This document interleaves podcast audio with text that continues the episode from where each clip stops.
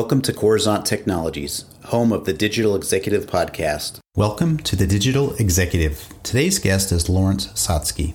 As CEO of Incentify, Laurence is responsible for all business and technical operations. He is an accomplished high tech CEO with a track record of successfully managing high performing companies and teams. Most recently, Laurence was CEO and founder of Hopscotch, a SaaS based, venture backed mobile application development platform company in the sports and entertainment space. As a member of the SoCal Tech 50, Laurence has been recognized for his contribution to the Los Angeles tech community. He has been instrumental in the successful exit of three companies. Laurence's early career was in management consulting, where he worked for seven years at both Deloitte Consulting and Accenture. He graduated with honors from Claremont McKenna College with dual degrees in chemistry and economics.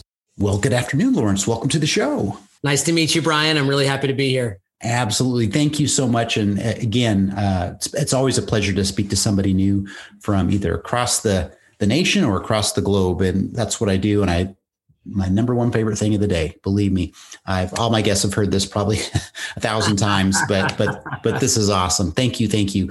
So, Laurence, let's talk a little bit about. Uh, we're going to go into these questions. and I just want to talk a little bit about uh, you and your company and what we can share with our audience. So, you've got quite the career in consulting, information systems. You're obviously an entrepreneur, and now you're the CEO and director of Incentify.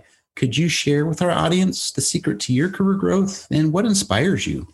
I sure can. So, uh, so, so for me, I, I, did start my career in management consulting, mostly at Deloitte Consulting when I was fresh out of fresh out of undergraduate. I realized uh, pretty early on uh, that I loved. I love to sell. I, I did my consulting work, of course, because you, you have to you have to put a lot of billable hours up when you're working in, in the big the big management consulting firms. But I would spend all my time, all my free time that I had working with the partners and, and tinkering and working on sales presentations and proposals. And I just love to be in front of clients. Um, I, I, attribute a lot of it to uh, my grandfather, who who um, uh, came from Nazi Germany uh, uh, and and started as a car washer, ended up being a car salesman, and then owning a bunch of uh, car dealerships. Just the most wicked salesman I've ever met, but probably another story for another time. But in any event, I, I love to sell, and when I left management consulting, um, which I loved, also I, I went into uh, high tech. I went into venture back companies. I was selling for companies. I was managing teams, running running organizations, and ultimately,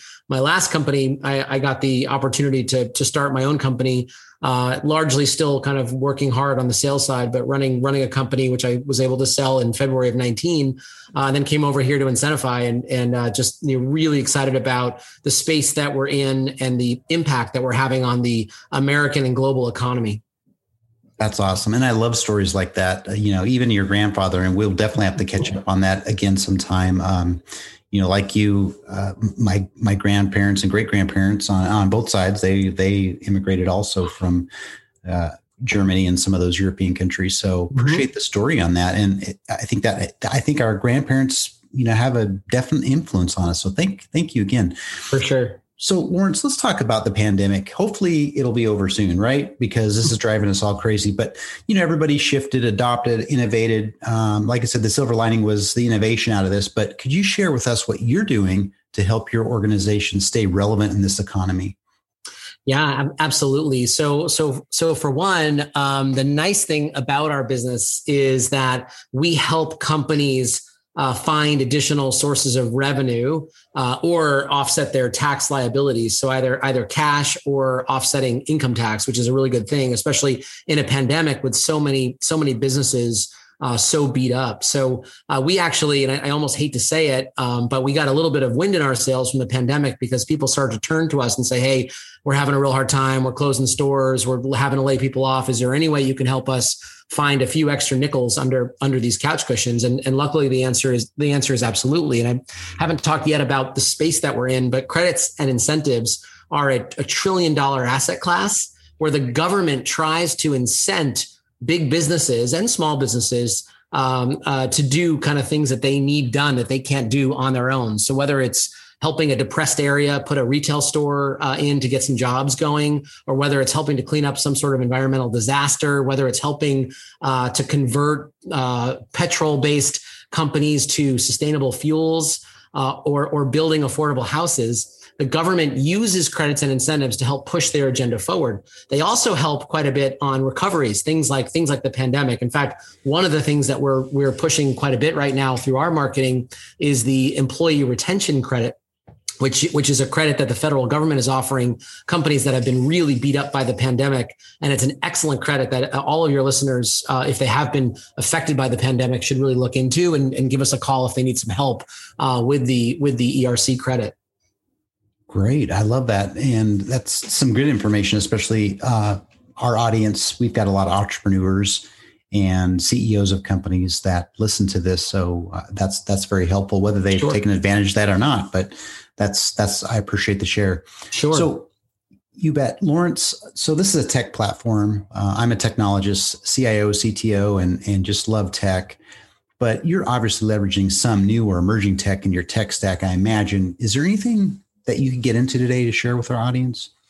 Yeah, I mean a, a number of things. Of course, we're using all the all the latest all the latest um, stacks uh, for for building our technology. But one of the things that we're most excited about right now is and one of the problems with the credit and incentive space is that there are so many databases on in the offices of so many local economic development shops. So finding these credits and incentives becomes very difficult for big organizations. Um, so there are some companies out there that, that try to put together a hodgepodge list of credits and incentives that might be available to companies but the the comprehensive list is still incredibly elusive. So we've applied advanced technology, things like things like web crawlers, uh, things like um, you know the, a lot of the buzzwords that you hear out there. We're actually using pretty carefully. Things like um, uh, things like machine learning, things like uh, artificial intelligence, and we're and we're scouring the web and pulling together a comprehensive list of all the credits and incentives that are available to a company at the federal, state, or local level, which is a very difficult job to do. There's billion dollar software companies out there that that haven't done a very good job of this, and we we've sort of figured out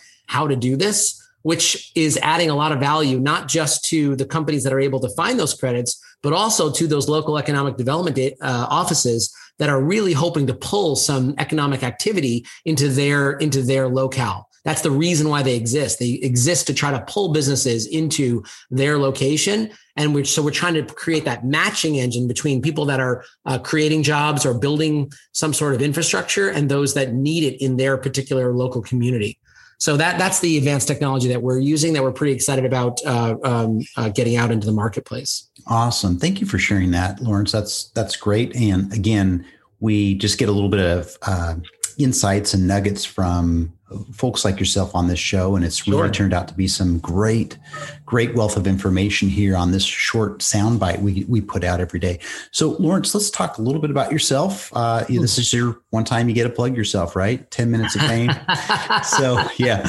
So is there something you can share from your career experience that might be helpful for those uh, in our audience that are looking to grow their career in tech or entrepreneurship well, I I, uh, I came up on the sales side as I as I kind of mentioned earlier, and, and I think that um, the transition to CEO, while it, it's never easy, uh, I found it I found it somewhat um, uh, it felt so, somewhat comfortable because of my my background in in sales. I mean, I have a background in management consulting as well, so always comfortable talking to senior executives. But I think the sales side of it um, if if if someone is on the sales side and wants to kind of make it up to CEO, I think you're in a great spot. I think if you are coming up on the uh, on the finance side, or if you're coming up on the tech side, you know maybe spend some time uh, with your sales team and really understand what it takes to run a sales cycle. Because if you think about it, you're you're always selling whether you're selling an investor whether you're selling uh, an interviewer like yourself brian whether you're selling a new a new employee to come take your job over another